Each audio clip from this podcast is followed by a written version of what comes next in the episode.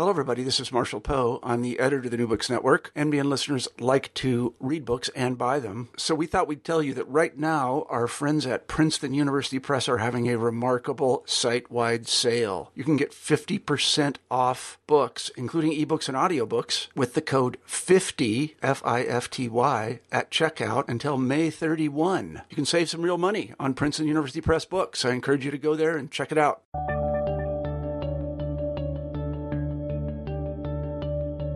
Hello, everybody, and welcome back to New Books in History. I'm Marshall Poe, your host.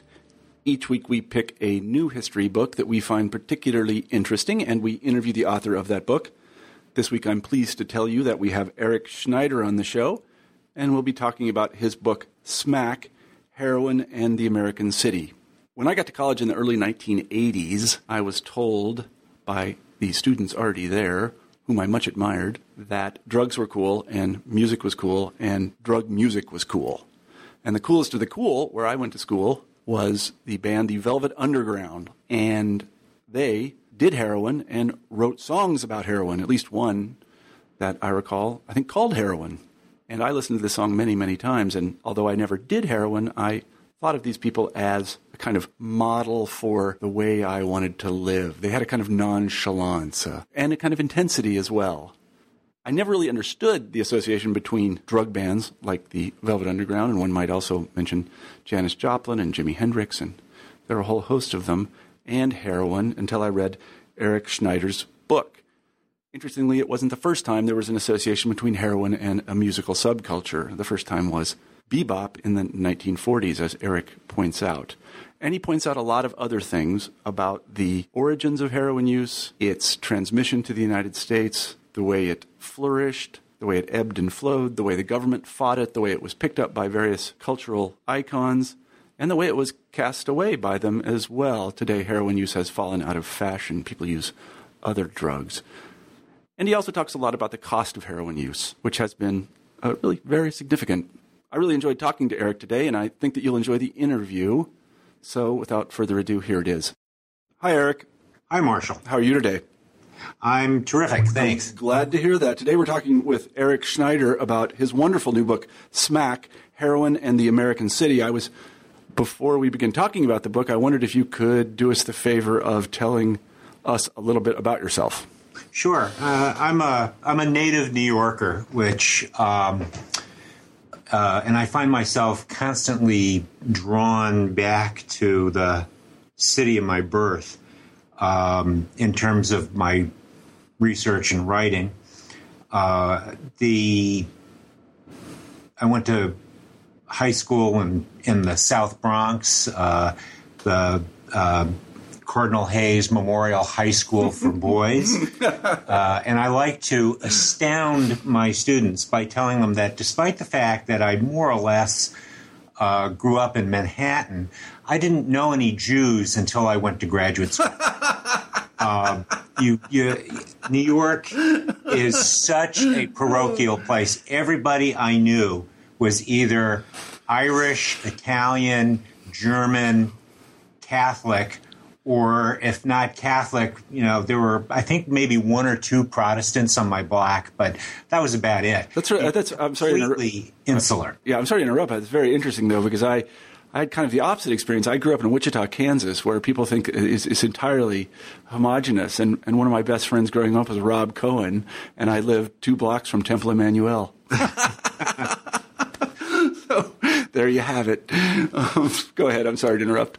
No, no. It's so I I, I went all through Catholic, uh, you know, uh, grammar school, high school. I went to Fordham University, a Catholic um, college, but I became fascinated with the history of cities, and so when I when I decided to uh, go to graduate school, I decided what I really wanted to do was study cities, and uh, I wanted to work with the premier urbanist of his generation, who was Sam Warner, who was had just moved from the University of Michigan to Boston University. So I, I got my PhD at, at Boston University, mm-hmm.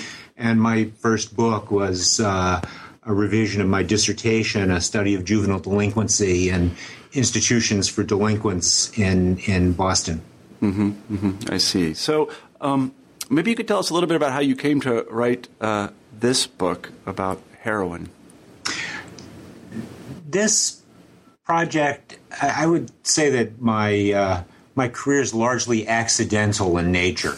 you and me uh, both. my uh, my book previous to this was a history of street gangs in, in New York City that was inspired by reading an obituary in the New York Times of uh, of a guy called the Cape Man, uh, Salvador Agron, who um, was imprisoned, actually initially sentenced to death at age of 15 for killing two kids in a playground gang fight.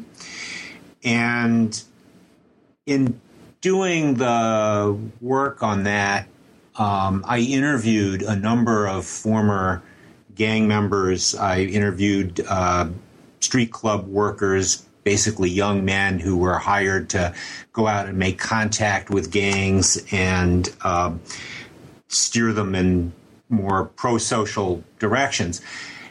And what I heard again and again from people was that yes, gangs were definitely a problem. I mean, this is the the Jets and Sharks era, if you mm-hmm. will, uh, the 1950s and 60s, before gangs acquired all of the armaments and things that they got later. And uh, they said, yeah, gangs were a problem. People got maimed or, or killed. But if you really want to understand what destroyed inner city neighborhoods in the 1950s and 60s, you need to understand heroin. Mm-hmm.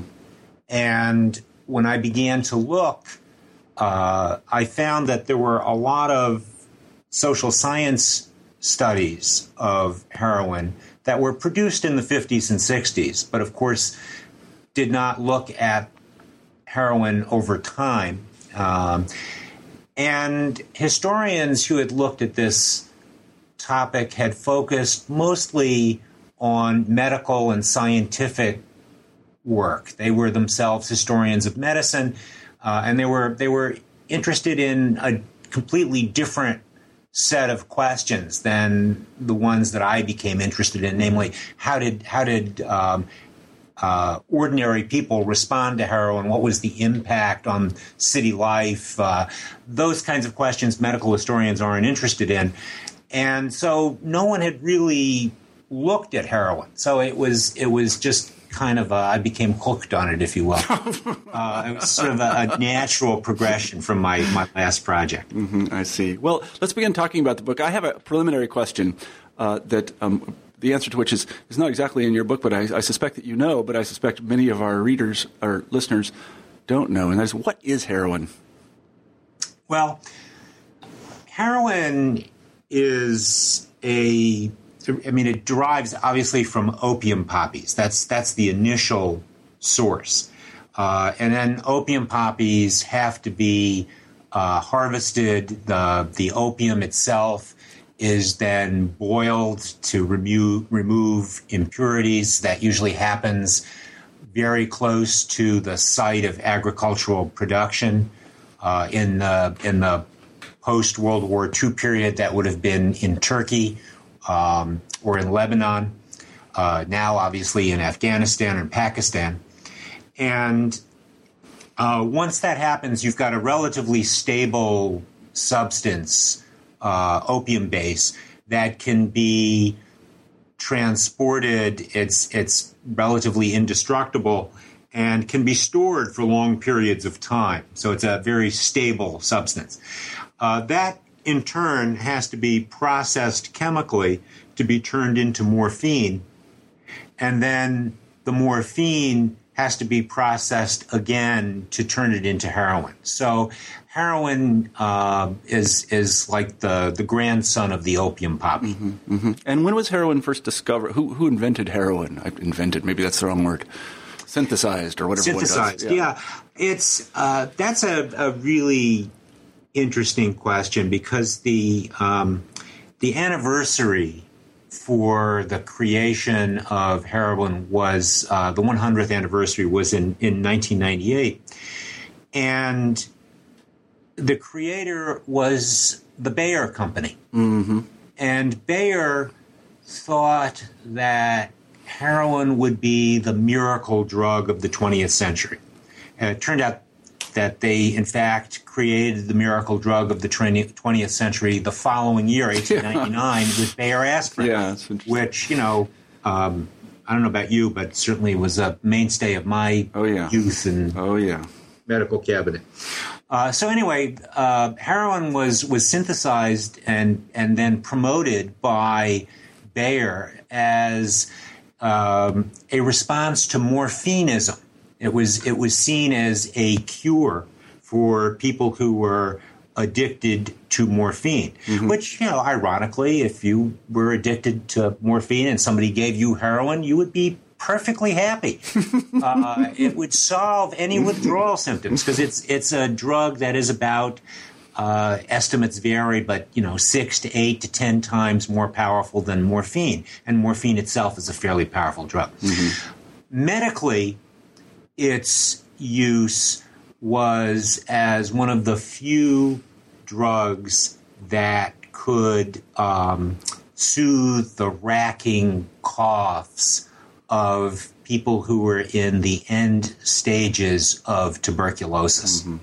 So it had a very legitimate uh, medical use. I was obviously it, it's it's also an anesthetic, the same way that that uh, morphine is, um, and in in some places still used as such. But it very quickly entered the underground market in uh, New York City and uh, gradually took over the underground market for opiate drugs. Mm-hmm. Yeah, let's talk a little bit about that. Um, one of the things you say in the book is that there was a kind of historical gateway drug to uh, heroin, and it was it was opium. And how did uh, opium and opium smoking originate, and then how did it get to uh, New York City in this case, and then other American large cities? Well, opium is rightly associated with uh, Chinese populations, Chinese immigrant populations. Although I should quickly add that uh, uh, opium was introduced into China by the British and the Americans who were concerned about a balance of trade problem. Basically, um, the British population, to a lesser extent, Americans, were consuming large amounts of tea, uh, buying Chinese silk and porcelain, and this was creating a huge balance of trade uh, problem. And in order to try and uh, sell something back to the Chinese that could counterbalance our, our importation of, of their goods, uh, opium became the logical answer. So there, there had been some opium smoking in coastal areas in China, usually opium mixed with tobacco. Uh, but opium as a kind of major drug gets introduced into the Chinese market by British and American uh, trading companies. And then uh, there are, they the two opium wars that were fought by the British in the mid 19th century basically blew open the market. And uh, not only did opium pour in from India, but also uh, the Chinese began cultivating their own opium poppies. So by about 1900 or so, there were an estimated 40 million Chinese opium smokers. Mm-hmm. And as the Chinese emigrated to other parts of the world, they brought the practice of smoking opium with them. Mm-hmm, mm-hmm. Now, what's interesting about this is, is that it was Chinese merchants who would essentially hold these Chinese migrants in, in thrall. They, they um, paid for their passage to uh, in, in this instance, the United States, and Chinese laborers would have to work off their debt. Uh, the merchants would supply them not only with goods at very high costs, with gambling dens, with prostitutes, but also with opium. And so um, you know, opium is the opiate of the masses. It, it, it really kept uh, people, you know, in debt and and working hard, and um, uh, that was really the origins of opium smoking in the United States among the Chinese immigrant population. Mm-hmm, mm-hmm. So the logical question then to ask is, how does it spread from the Chinese to others? Mm-hmm. And the answer is that um, in the 19th century, uh, in in Western towns, in American cities, uh, there there was a fairly um, public policy of tolerating vice and red light districts, but they were frequently um, spatially contained. Uh, so that you would have a specific red light district, say in San Francisco or the, the, the Tenderloin area in New York City. Uh, and these were coterminous with Chinatowns in, in, in many instances, mm-hmm. so that the practice of opium smoking began to spread gradually from the Chinese immigrant population to the white underworld. Mm-hmm. And so it was initially pickpockets and gamblers and uh, uh, pimps and prostitutes where uh, opium smoking began to take off. And then gradually it, it migrates out into um, a white, ethnic, working class population. Mm-hmm. Mm-hmm. So by, I would say, about the 1890s or so, you have um, white opium smoking populations in many American cities, mining towns, you know, places where you might not ordinarily expect uh, opium use, except for the fact that uh, there were originally Chinese migrant populations working in the mines or building the railroads or something like that, and and so they they left the opium smoking practices behind in those in those areas. Mm-hmm. Mm-hmm. How, how do we get from? I was going to say, how do we get from opium in these populations, opium to heroin? That's a slightly longer track that takes almost a half a century to accomplish.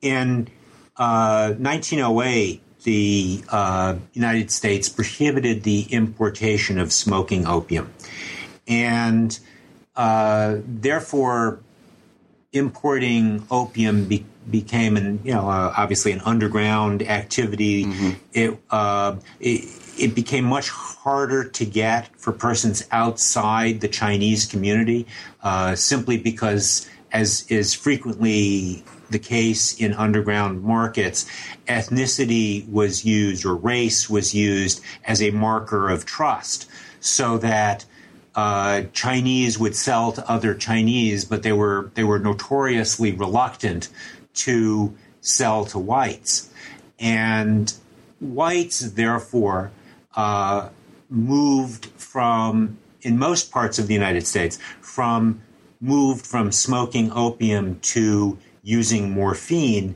which could be uh, uh, you know, practices were relatively loose. You could you could go to a physician and get a and get a, a prescription for uh, morphine. Uh, there were a lot of over the counter uh, Mrs. Brown's soothing syrup kinds of things that women would use for menstrual cramps, for example, that were largely opium and alcohol. Um, those those began to disappear with the Pure Food and Drug Act of, of 1906 and, and uh, better public information about the content of, of those kinds of medications. But morphine was available to um, more middle class populations that would go to doctors, but then eventually it becomes um, available on the on the underground marketplace in most parts of the United States, with the exception of New York City. And the reason that um, New York was an exception is that heroin was um, outlawed in 1914, that is, uh, all narcotic drugs for non medicinal purposes were outlawed in, in 1914. But heroin could continue to be used for medical purposes. And the pharmaceutical companies that manufactured heroin were all located in the New York City area. And so it's it's one of these kind of fascinating um, movements of drugs from a legal above ground economy into an illicit underground economy that has happened again and again in our history. It happened with barbiturates in the 1950s. It's happening today with OxyContin, mm-hmm. where the pharmaceutical companies are obviously interested in their market share. So they're producing large amounts of these drugs. And the question is, what happens to the excess? You know, what happens to the goods that are not absorbed by the medical market? And the answer is in New York in the 19 teens and 20s, those drugs began to appear in the underground economy. Mm-hmm. And so in New York, and the New York metropolitan area, people moved from opium smoking to heroin using, and they more or less skipped the morphine stage. Whereas in other parts of the country, uh, as as opium disappeared, people began to use uh, morphine, or if somebody was initiating opiate use in in New York, they would initiate it with um, heroin, whereas let's say in Chicago, they might initiate it with morphine. And gradually, between about the 1920s and the post-war, immediate post-war period, um, heroin began then to gradually take over the market. Mm-hmm. Mm-hmm. Now I can explain why heroin does that because, and it has to do with with the economics of smuggling.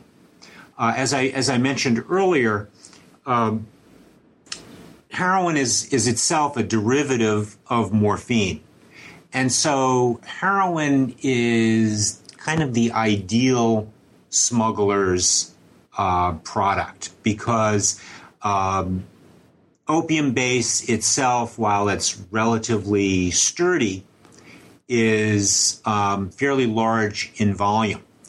And so by converting opium base to morphine, you reduce the volume fairly dramatically. At the same time, since heroin is so much more powerful than morphine, you are again producing a, an item which uh, can be smuggled in very small, you know, a kilo or two kilo quantities. It can be hidden in a steamer trunk or in the panels of automobiles, as happened uh, uh, in the 1930s uh, and 40s. And uh, once it crosses the bottleneck created by customs uh, controls, it can be expanded in volume dramatically because it can be cut mm-hmm. and still retain a very powerful impact on, on the body. So heroin that comes directly out of the lab might be 90% pure. Uh, by the time it hits the streets, in let's say the early 1950s, you were talking about a drug that might have been 10 to 15 percent pure. So mm-hmm. it gets cut frequently on its way to the consumer and that's obviously where where the profit lies. Mm-hmm. So it was it was much more uh, feasible for a smuggler to um, import heroin than to import either morphine or opium, and so heroin became the drug of choice if you were if you were um, you know an underground entrepreneur. Mm-hmm. I see. Uh, uh, let me ask this: At what point does heroin begin its long association with music and gain a kind of uh, cultural patina, a, a kind of mm, I, don't know exactly how to call it, uh, but it, it, becomes part of a, a sort of a sort of solid subculture. Yeah. The the answer is is with the rise of bebop in uh, the 1940s. Uh, when uh, let me let, let me answer that question in a kind of long-winded way, mm-hmm. as is my want. Um, the the there was a, a, heroin shortage in the United States in the 1930s and 40s because as soon as Japan invaded China, that completely disrupted the world um, uh, trading system in opiates. And so, in uh, just to give you a sense of how um, rare heroin use was in the United States in the 1940s, uh, the federal government, which had opened a narcotics hospital in Lexington, Kentucky in 1937, was actually in discussion about closing it down in 1943 because there weren't enough heroin users to, to fill it up. So it came as a complete shock to people that young people and specifically young African Americans began using heroin in the immediate post war period. And the reason that heroin was cool was because of its association with jazz musicians, with bebop players, with hustlers, with people in in uh, nightlife.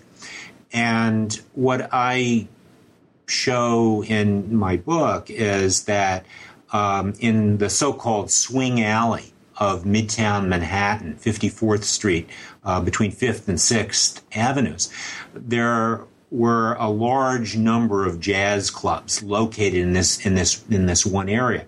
It was also uh, these jazz clubs had during Prohibition been speakeasies, so you have an initial association with mm-hmm. uh, the underworld, and of course, as Prohibition comes to an end in the United States in the you know after 1933. Um, these guys are looking around to supplement their product line, and and heroin is the uh, obvious substitute for alcohol for illegal illegal alcohol, but it's stymied by the rise of World War II.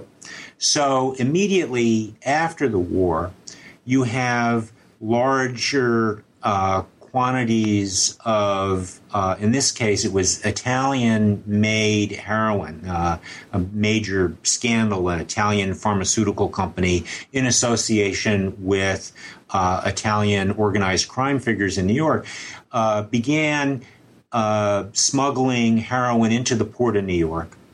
And that heroin was being sold in the jazz clubs around Swing Alley, and it became associated with uh, bebop jazz musicians. Uh, a very famous musician, Red Rodney, said that heroin was the badge of their generation. Mm-hmm. You know, mm-hmm. if, if you wanted to play bebop, if you wanted to be a cool cat on the cutting edge, heroin was the drug. Mm-hmm. And know, if you think about bebop as a as a musical form, it's it's kind of jarring. Uh, it's it's the you know is a radical rejection of the big band swing era, the kind of easy listening kind of music. It was associated with a cultural style that embodied a kind of rejection of white mainstream America. So if you were going to be hip, whether you were white or black, but this was obviously more um, uh, of an issue for African American adolescents. Uh, if you were going to be hip, if you were going to be cool, if you wanted to be like uh, these famous jazz musicians, heroin was was uh, the way to go about it.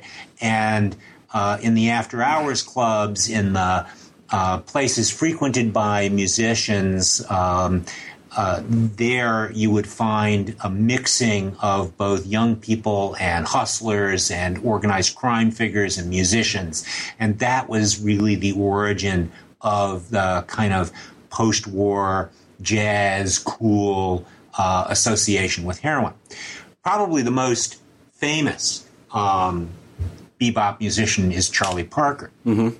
And, um, you know, if, if, if you can you can sort of figure out the logic. Somebody says, "Well, gee, uh, here's Charlie Parker. He's the best saxophonist of his generation.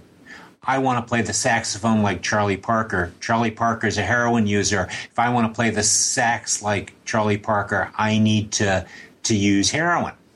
Uh, Parker himself was always very careful about trying to dissuade people from uh, following his example. But I think it's a you know it's a good example of uh, do what I say, not do what I do. Mm-hmm. And people saw what he did and they followed his uh, his direction. Mm-hmm. Was this the moment? I mean, immediately after the uh, Second World War, was this the moment that the uh, demographics of uh, heroin users became primarily uh, African American? That's right.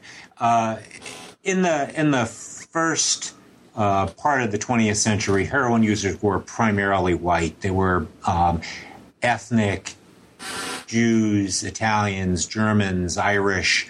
Uh, in in New York City and Chicago, eventually, and in, in other cities, but that was an aging demographic group. Uh, there was uh, as as African Americans moved to American cities after World War One, there was a slight expansion of heroin use, but but nothing uh, particularly notable uh, until right after the war, and that's when you have this major demographic transition where heroin users became much younger.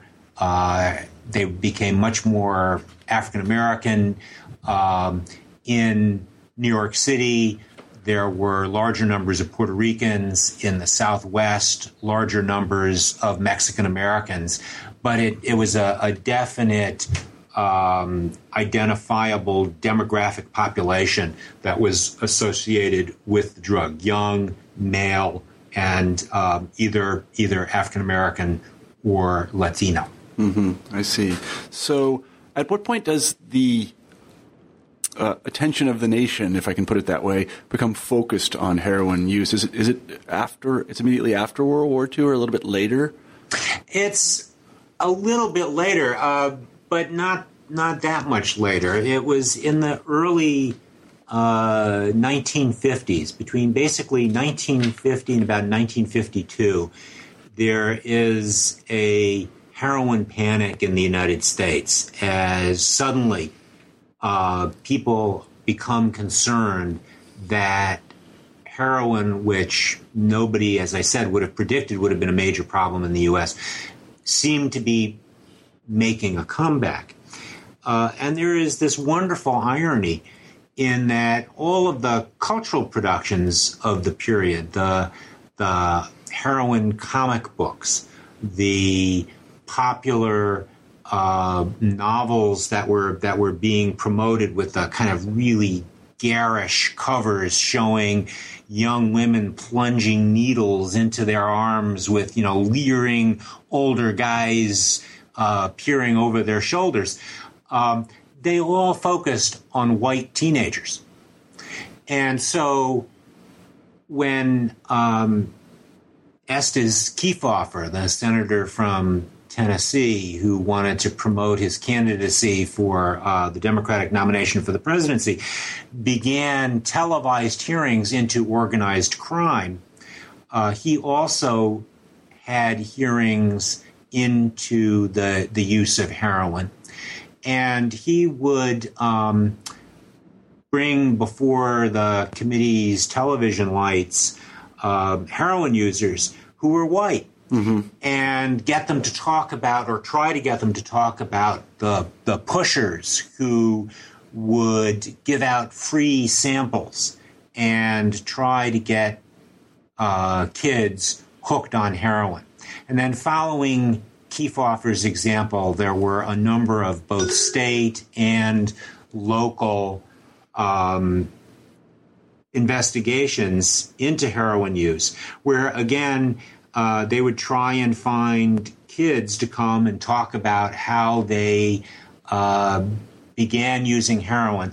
And what was wonderful uh, from a historian's perspective about these uh, hearings is, uh, of course, in a everybody knows that these sorts of hearings are uh, like public dramas, right? uh, and and it's it's all scripted. You never ask a question uh, for which you don't already know what the answer is going mm-hmm. to be. You carefully prepare all of your witnesses, and so these kids would would come on and uh, they would they would adhere to the script. So the, somebody would say, "Well, how did you know who gave you your first heroin?" And they would say, "Oh, I was at a teen dance, and some guy came up to me and said." This kid, you want to try something cool? I always wanted that to happen, but it never yeah, did at any of my days. never dances. happened to me. Never. Or, or in the local playground, somebody would come up to you, you know, in a black trench coat, and and of course, teenagers being the utterly obedient beings that they are. Uh, they would immediately charge off to the men's room yeah. uh, where somebody would hand them a capsule and, and uh, they would be told to snort it. Uh, they would then snort it and then uh, from there, of course, uh, they would be immediately addicted to the drug. Mm-hmm. And it was only if you believed that using heroin once would immediately addict you that any of this made any sense at all. Because, you know, obviously, why is it a good business plan to give away stuff for free? How do you know that the kid that you're going to give some heroin to uh, isn't going to tell some adult or other? Uh, how do you know that they will uh, come back and, and purchase some more eventually? Uh, people's initial response to heroin is usually that they get quite violently sick to their stomach. And so they have to be taught that this is a pleasurable experience. Mm-hmm. Um, so none of this cultural script made any sense whatsoever, but that was the cultural script that was being promoted at the time. And uh, I don't want to sound like a conspiracy theorist here, but the um, the investigators who worked with Kefauver and who worked with a lot of these investigations into uh, the use of heroin were supplied by the Federal Bureau of Narcotics. And as a result of the heroin scare of the 1950s, uh, Congress passed increasingly draconian legislation. The first uh, federal examples of kind of three strikes and you're out, uh, uh mandatory imprisonment for people who uh, were were caught selling uh, uh, small amounts of heroin, and eventually in 1956, even if you were possessing uh, small amounts of heroin, you could be sentenced for up to 20 years to life for a third time conviction. So, uh, but these bills also included dramatic increases in the power of the Federal Bureau of Narcotics, uh, where narcotics agents began to be authorized to carry weapons, which they had never been authorized to do before. They could conduct wiretaps, which they had not been able to do before. And the commissioner of narcotics, Harry Anslinger, was uh, deeply jealous of the publicity given the Federal Bureau of Investigation and the you know the famous G-men mm-hmm. who would mm-hmm. go out and capture bank robbers and get all of the all of the press. And so he wanted to construct the Federal Bureau of Narcotics as an equally powerful agency to the FBI, one that was protecting American families from the evil uh, scourge of heroin. And the way that um, Harry Anslinger did this was by saying, look, heroin is being exported by the communist Chinese. Mm-hmm. This is a communist plot to subvert American liberty by addicting our youth. And so um, he would show up at the UN or before Congress with uh, packets with you know Chinese characters on them and saying, "Look, here's proof that it's the communist Chinese who are uh, behind this conspiracy to import." Um, heroin into the United. States. Mm-hmm. And if you only give us uh, more power, et cetera, et cetera, then we will be able to fight off this fiendish red conspiracy to uh, destroy uh, America's youth. I'm sorry to laugh. That's just very rich, though, isn't it? Yeah, oh, especially the institutional angle, where really it's institutional jealousy and competition that's driving this. Well, uh, people don't really realize this. I think here is is that um, the the heroin that was on the world market that um, did in fact have Chinese lettering on it was not being produced by Mao Zedong's yeah. communist China, right? Mao was busy ruthlessly trying mm-hmm. to destroy opium production in China and, and, and arrest Chinese opium smokers and throw them in prison. Uh, it was the Chinese nationalists, mm-hmm. the Kuomintang, who were, uh, you know, uh, cold warriors hiding in Burma, that uh, used uh, trafficking in heroin as a way to support their raids uh, into communist China. Mm-hmm. So it was actually our allies, the nationalist Chinese, who were introducing heroin into the world market rather than the communists. Mm-hmm. So in the 1950s, the, um, these government agencies cook up this scenario in which uh, there's a guy in a black trench coat, usually a black guy, I suppose, who comes no, to. No, no, no, these are this is the mafia. Oh, the mafia. Okay. That's the other the other side of this is because you know how how would Chinese heroin get to a drug pusher in a playground near you? I suppose they could have focused on the local Chinese hand laundry, but it was much more um, insidious than that. They had a kind of General Motors, not not the bankrupt General Motors, yes. but the old-fashioned right. yes, General Motors, one that made cars. Yeah, that's right, that one. Uh, a, a, kind of GM model of the mafia where you had a board of directors and you had, you know, local affiliates in every single town throughout the United States. Well, if you, that's the version of the mafia that, um, that Anslinger promoted. And of course, to get to the institutional rivalry point, uh, Hoover was downplaying the existence of the mafia while um, Anslinger was playing it up, and so Anslinger saying, "Well, you know, these these Italian pushers, uh, headed by Lucky Luciano in Italy." Uh, were the people who were responsible for taking communist heroin and uh, you know supplying the American market with it. Yeah, the, the question I was trying to get at here was um, really how does acculturation into the world of hard drug use and heroin use actually happen? One of the things you point out in the book, and I think you're quite correct, is that this stuff really does sell itself. Yeah. Um, all of the evidence showed, and I'm glad you asked that question because uh, since we've been talking about the pusher narrative, yeah, that's what I mean. Um, the contrast uh, it actually can be found in the same hearings where where once you get beyond the script, um, uh, they would they would talk to these pushers who would say, well, you know.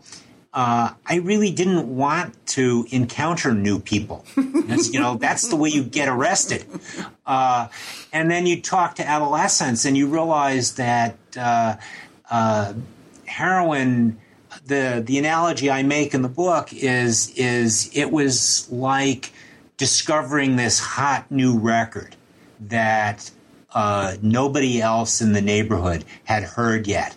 And you wanted to go and play it for all of your friends. Mm-hmm. You wanted to invite everybody over to your house to sample it and to see what it was like and to share in the in this cool experience that that only the hip elite right. knew about.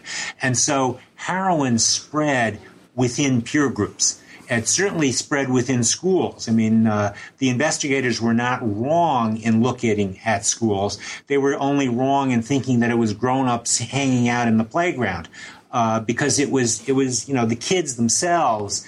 Um, basically tried to get heroin from their older brothers or from the older guys in the neighborhood, the hustlers who were um, using heroin. And uh, in the in the interviews that I found with um, heroin addicts from the 40s and early 50s, uh, frequently these older users really tried to discourage the younger kids from getting on the drug, and the kids were, you know, insistent on trying it.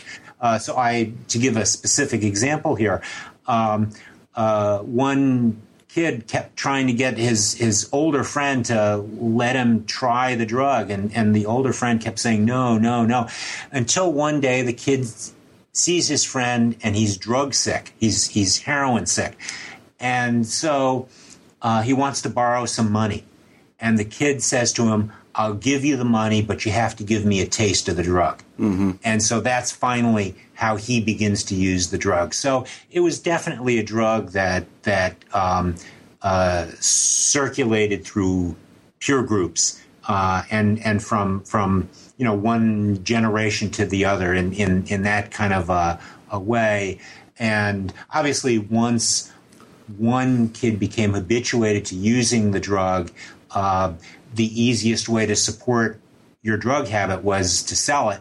And so uh, there would then be a moment where somebody might would would you know begin selling to to fellow um, adolescents. Mm-hmm, mm-hmm. I, I, this is totally consistent with my experience, not as a drug user or dealer, but I've worked with people that have substance abuse problems, and it's very frequently the case that they're uh, what they call their drug dealers are some of their best friends. Yeah, absolutely. They're, they're, just their buddies, you know, and they hang out all the time. And, uh, you know, they get brought into the business basically because they can't support their habit. And it goes through these lines of affinity in families and in, in peer groups. Uh, yeah, and you know it's funny because the and these guys that I've worked with, you know, that you go to the drugs, the drugs don't come to you. Right. So yeah. The, the, the other thing is that that um, I use the the phrase in the book "drug knowledge." that you had to have drug knowledge mm-hmm. in order to become a drug user. So, uh, you know, no offense to Iowa, but if you were a sax player in Iowa and you wanted to be like Charlie Parker, good luck in finding heroin. Yeah, no, it'd be tough. But but if you were a uh, an adolescent in in Brooklyn, uh, the opportunity to acquire drug knowledge and eventually to acquire the drug itself uh, was much more available to you. Mm-hmm. And basically, you needed a peer to be an intermediary mm-hmm. because uh, the world of drug use was encoded in ritual and secrecy, not just for its own sake, but also uh, as a way of, of uh, protecting oneself, you know, from penetration by agents. Mm-hmm. And so uh, some kid, you know, walking up. I mean, this changes over time. By by the 1970s, there were open air drug markets mm-hmm. in New York City, but at least initially in the 1950s and 60s, that was not the case. And so you had to have an intermediary who knew the language, who knew the codes, who knew what to look for, who could convey a sense of being somebody who could be trusted and who could therefore make a buy. And again, that's what shows how ridiculous those narratives about pushers mm-hmm. that being promoted at the time were. Mm-hmm. Yeah, no, I think that's right. Actually, you just mentioned um, the, uh, the, the '70s, New York in the '70s, and I, I wondered uh, how uh, heroin and heroin trafficking contributed to uh, increase in crime and then an additional, another moral panic on the part of the American political elite in the 1970s. Yes, the, the increase in crime uh,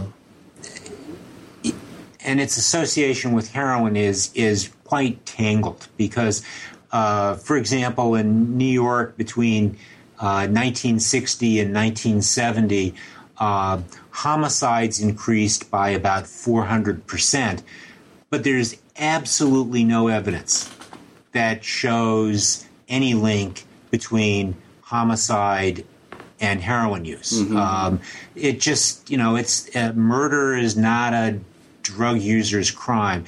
It it it became associated with the sort of wild crack cocaine market of the 1980s, mm-hmm. but not the heroin market of the 1950s and 60s, which was much more carefully controlled.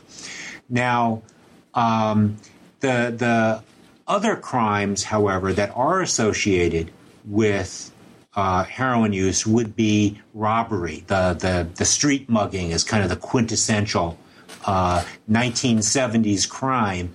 And it is also the drug user's crime because, again, it doesn't require a lot of skill. It just requires uh, some cojones, as, as the mm-hmm. Puerto Rican kids would say. You had to have some balls in order to be able to do this. Mm-hmm. Um, or burglary or larceny from stores, you know, shoplifting, particularly women would, would go on shoplifting expeditions uh, in order to support uh, their their drug habits. So there was clearly an association between drug use and crime, but crime such as as murder, which was going up at the same time, not in the same rate as these other kinds of crimes, show that there's a there's something else going on besides drug use. So there's a connection, but it's not always a, a clear cut one. And what is it? What is that? Uh, something else that's going on? This is one of the uh, sort of fundamental points of the book that we shouldn't just point at heroin, but a lot of other things. You talk about. I'm talking about these uh,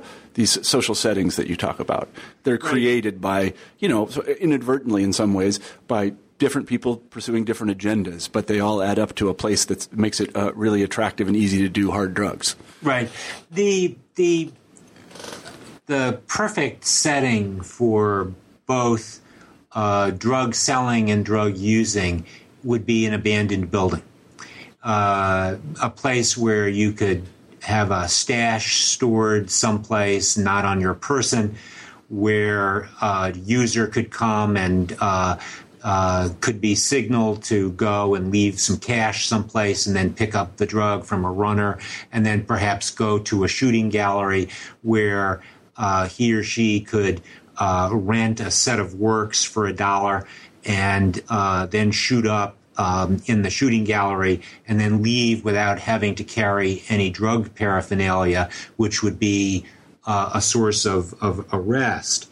And the question is, you know, where did these kinds of um, abandoned structures flourish? Well, the answer had to do with, you know, kind of a kind of a post-war history of the city. Uh, on, you have white flight occurring in the 1940s and 50s. The you know the subsidized uh, creation of all white suburbs that meant that middle and modestly uh, working class people could buy homes out in the suburbs and leave the old town behind. At the same time that uh, African American migrants were pouring into the city and uh, into neighborhoods that were bursting at the seams because they were surrounded by hostile white communities that eventually those boundaries broke down as as whites began to leave. Um, and so you have a kind of a, an initial process of densification that happens in the early 1950s because uh, because it takes a while, obviously, for Americans American suburbs to kind of percolate away. But by the 1960 census, you see in virtually all American cities a, a decline in uh, the white population, particularly white population of, of families with, with children. Um, and at the same time, this is, of course, the period where American industry begins to migrate from uh, cities to suburban locations where uh, there's more space, there's less congestion, there are fewer taxes, you might not have labor unions to, to deal with, and eventually to the south and, and, and overseas. The process we call deindustrialization. Mm-hmm. Uh, those kinds of processes culminate in the late 1960s and early 1970s. And uh, the South Bronx in New York, uh, parts of uh, North Philadelphia, here in, in, in, Philadelphia, where I am now, uh, parts of Baltimore that were featured in The Wire for those who mm-hmm. might have seen that series. Um, these are, are neighborhoods that have been completely denuded of capital, where uh, you have aging buildings, and frequently the kind of the last resort of the building owner is to hire a junkie to set the building on fire mm-hmm. so that they can uh, get an insurance settlement and extract the last bit of capital uh, out of um, that location. And the net result of this is a landscape of low density uh, abandoned buildings or abandoned factories uh, that then provide a uh, cityscape in which uh, heroin selling and using can flourish.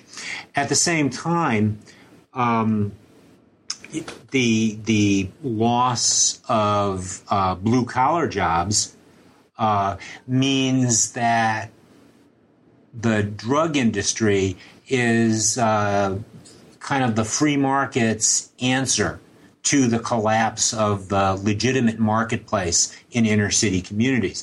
And so it, it it's the drug market uh, and this is where you have the, the gradual appearance of open air markets. It's the, the, the drug market that begins to supply uh, needed jobs um, in these communities. Mm-hmm. Meanwhile, the passage of increasingly severe um, uh, anti drug laws means that uh, people who are involved in the drug trade need to find um, adolescents to man the stations, you know, mm-hmm. to to actually take the risk of standing out on a street corner and being a tout, as it was called. Somebody would call to somebody and say, "Hey, you know, you want to buy some drugs," or who would be a lookout or something along those lines, because kids would be brought into juvenile court and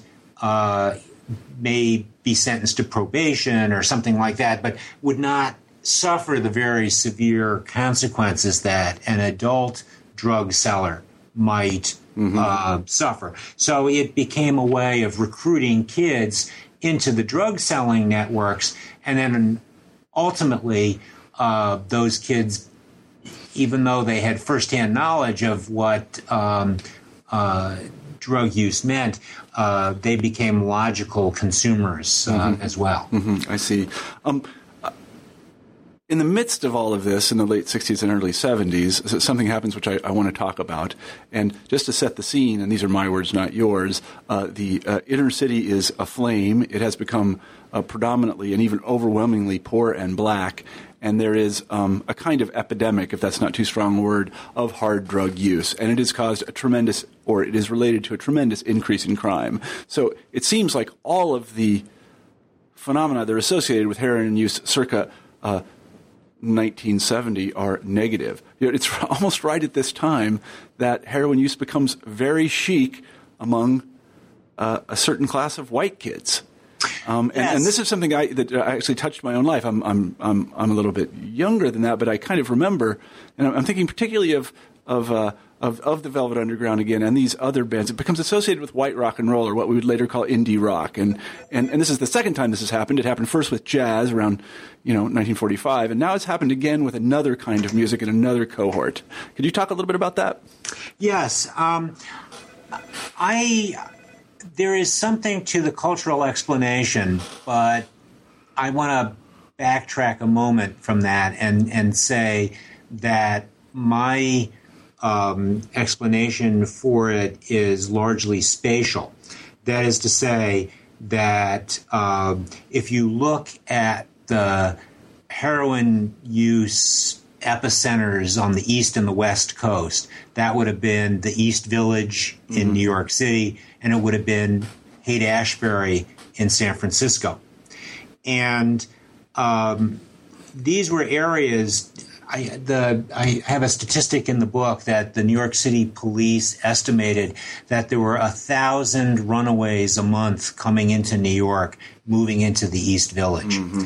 And they were ripe for recruitment into a drug subculture that initially was focused largely on on marijuana, but um, again, if you if you look back at the 1950s and at the um, the marijuana scares of the 1950s, the sort of reefer madness. You know, if you start smoking marijuana, you're going to wind up grabbing an axe and murdering your parents in the middle of the night, sort of thing. Uh, well, of course, nobody believed that right. uh, because their firsthand experience showed that it simply wasn't true. And so, if the government is lying about the um, uh, the ill effects of marijuana use, why should they believe be believed about anything else? Mm-hmm. And so you have a kind of a, a, adolescent drug culture that valorizes drug use, that valorizes the use of marijuana, the use of LSD, and um, you have adolescents moving into communities where that kind of drug use, speed, for example, in the in the in the late '60s as well, um, is is being promoted by one's peers, and these communities are spatially located near old-fashioned heroin-using communities as well, and so you have a kind of mingling of of drug cultures in these spatial locations. Mm-hmm. Now, the fact that um, you know um, uh, you could uh, get a, a, a, sort of a poor man's speedball by mixing uh, speed and heroin.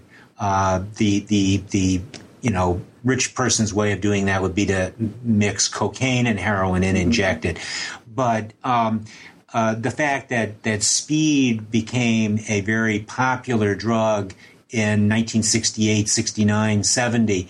Um, heroin was a way of coming down from the multi day, very jagged uh, experience of using speed. So people, and speed frequently was injected. So people overcame the initial, um, you know, barrier of, of using an IV needle.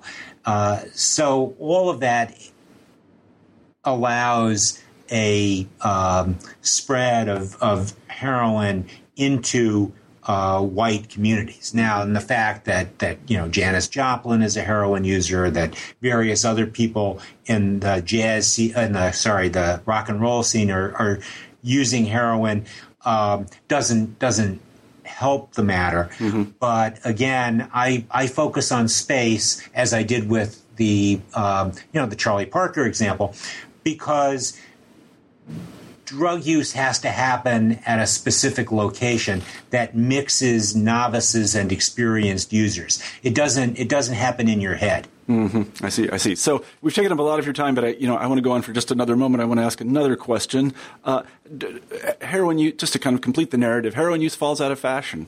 Um, how, how, does that happen? It does, but I, I need to bring up one okay, thing before we go there. Yeah. Uh, because I think one of the most important points that I make in the book has to do with heroin use and the Vietnam veterans. Mm-hmm. Um,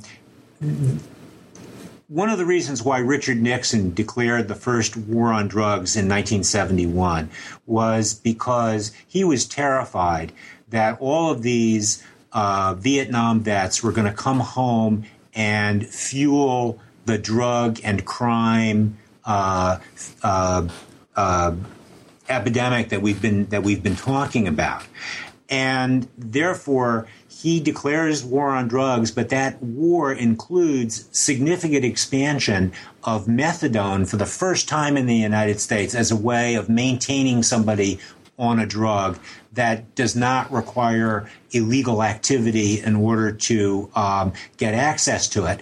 And the idea was that um, there would be treatment for these Vietnam vets who were coming home um, addicted to the drug. The uh, congressional investigations at the time showed that maybe as many as 20 to 25 percent of American soldiers in Vietnam were using heroin regularly in 1970 and 71. Mm-hmm. This is the big heroin epidemic that doesn't happen because what happens when these vets leave Vietnam is that they stop using heroin. Mm-hmm. You take them out of the social setting, the stress of combat, the boredom of, you know, waiting around, the the the incredibly pure drug that they used along with um, their mates, if you will, in the in the platoon, and you get them back in the United States, and they're out of the war, and you know, uh, it, many of them suffering from PTSD, and they have problems with alcohol and other things, but they don't use heroin.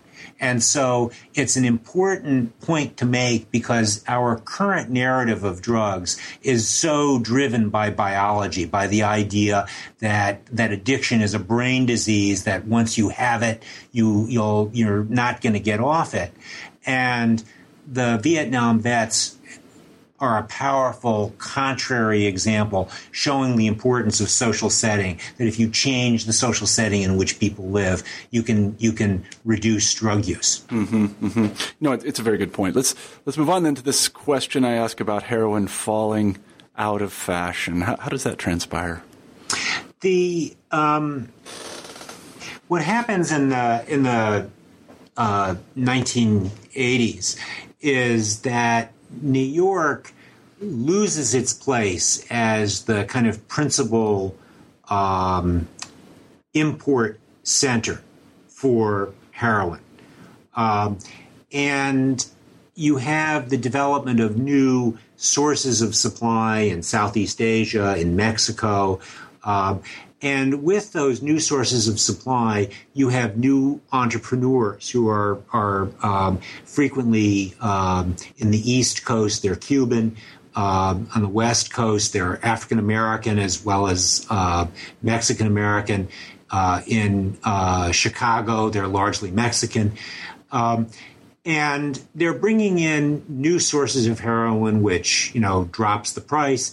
They're bringing in cocaine for the first time in large amounts, which dramatically drops the price of cocaine uh, until somebody has this brilliant idea of uh, taking cocaine, uh, cleaning out the impurities, and turning it into this new drug, crack, which can be sold in very small uh, doses, and and you make your money on volume rather than on uh, price. Mm-hmm. And so um, the the the heroin epidemic of the 1970s is kind of superseded by crack cocaine in the 1980s. It's not that heroin disappears. Uh, you know, the, the heroin, heroin use moves in waves. And you have a cohort that becomes addicted to the drug. You have a larger number of users who don't become addicted to the drug, who may use it once in a while, uh, experiment with it, and then decide, okay, this mm-hmm. is enough. I'm, I'm not going to do this anymore. But you have this this cohort of people who do become addicted, who move through time and age. And then the question is, are they going to attract new users or are, is, is use going to dry up? Mm-hmm. And what happens in the 1980s is that the, the people who, um, you know, the adolescents who ordinarily might have been attracted to using heroin become attracted to using cocaine instead. Mm-hmm. And so it's, it's a, it's a, a switch in drugs, uh, but the marketing, the location of inner city drug markets, uh, as a kind of principal economic engine of of um, uh, some inner city communities, that remains the same. It's just that the product line begins to shift. Mm-hmm, I see. So, uh, my final question about heroin is uh, where do we stand with heroin today? Who uses it, and what are the penalties for using it? And is there more or less of it coming in? And where does it come from? And that sort of thing. Right. Um, well, one of the reasons why I think a war on drugs that's focused on supply is utterly futile is because if you look at the sources of supply, they shift incredibly dramatically over time from, uh, you know, from Turkey to uh, Southeast Asia to uh, Central and South America uh, now we're back at the Golden Crescent in in Afghanistan. Uh, wherever you have political instability, you're going to have uh, drug trading because it's such a ready source of um, you know monetary supply for for rebel armies, whatever mm-hmm. you know, be they of the left or the right. Uh, so you know, right now. Uh, the principal producer of, of heroin in the world is Afghanistan, uh, uh and large uh, supplies of that are, are making their way into Western Europe. Um, and heroin, I think, remains a drug of the young, the alienated, uh, people who are marginalized socially, economically, politically. Uh, that's why you find its use soaring in the states of the former Soviet Union, mm-hmm. uh, as, as, well as in, in other parts of, of, of Europe. Um, and if anything suggests the futility of the war on drugs, uh, in North Philadelphia today, I know a drug uh, shooting spot where you can buy a $10 packet of heroin that's anywhere from 40 to 70% heroin. Uh, if you had bought a $10 packet of heroin on the streets of North Philadelphia in 1965, you'd be buying a drug that was maybe 5 to 10% mm-hmm. heroin. Mm-hmm. So it is purer and more readily available um, than uh, it, it, has been in the past. Uh, the drug here is largely from uh, South America. I, I, don't think we're seeing large amounts of Afghani heroin, although that, that certainly could change. Uh, it's a very real question of you know what will the impact of, of having U.S. troops in that part of the world be, given that in the 1960s American troops coming home from Vietnam began a supply pipeline into the United States. Mm-hmm. So it seems logical that uh, uh, we might be facing a very similar kind of, of threat in the future. Mm-hmm. Um, because the drug is so pure, uh, lots of uh, more middle class people are, are using the drug.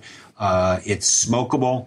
Uh, so you don't have to uh, inject it. Uh, a lot of people don't like needles, me included. Mm-hmm. Uh, you can snort the drug, although eventually your nasal cartilage will fall out, and uh, that's that's not a pleasant thing. No.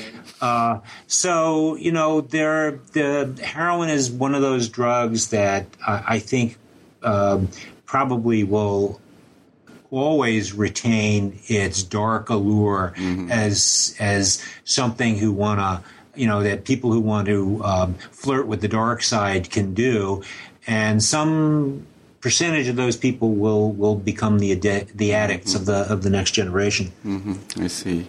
Well, Eric, it's a terrific book, and thank you very much for talking with us today. I want to close the interview, if I may, with a, our traditional final question on new books in history, and that is, what are you working on now?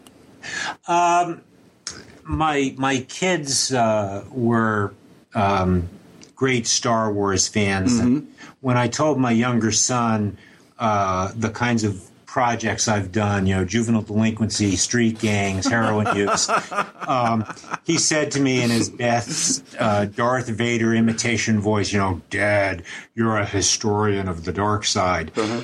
Uh, so I've come to embrace my destiny and uh, I'm now doing a project on the history of homicide oh. uh, in Philadelphia from the 1940s uh, to the 1990s, trying to figure out why Philadelphia has such a persistently high homicide rate over that time. Mm-hmm, mm-hmm.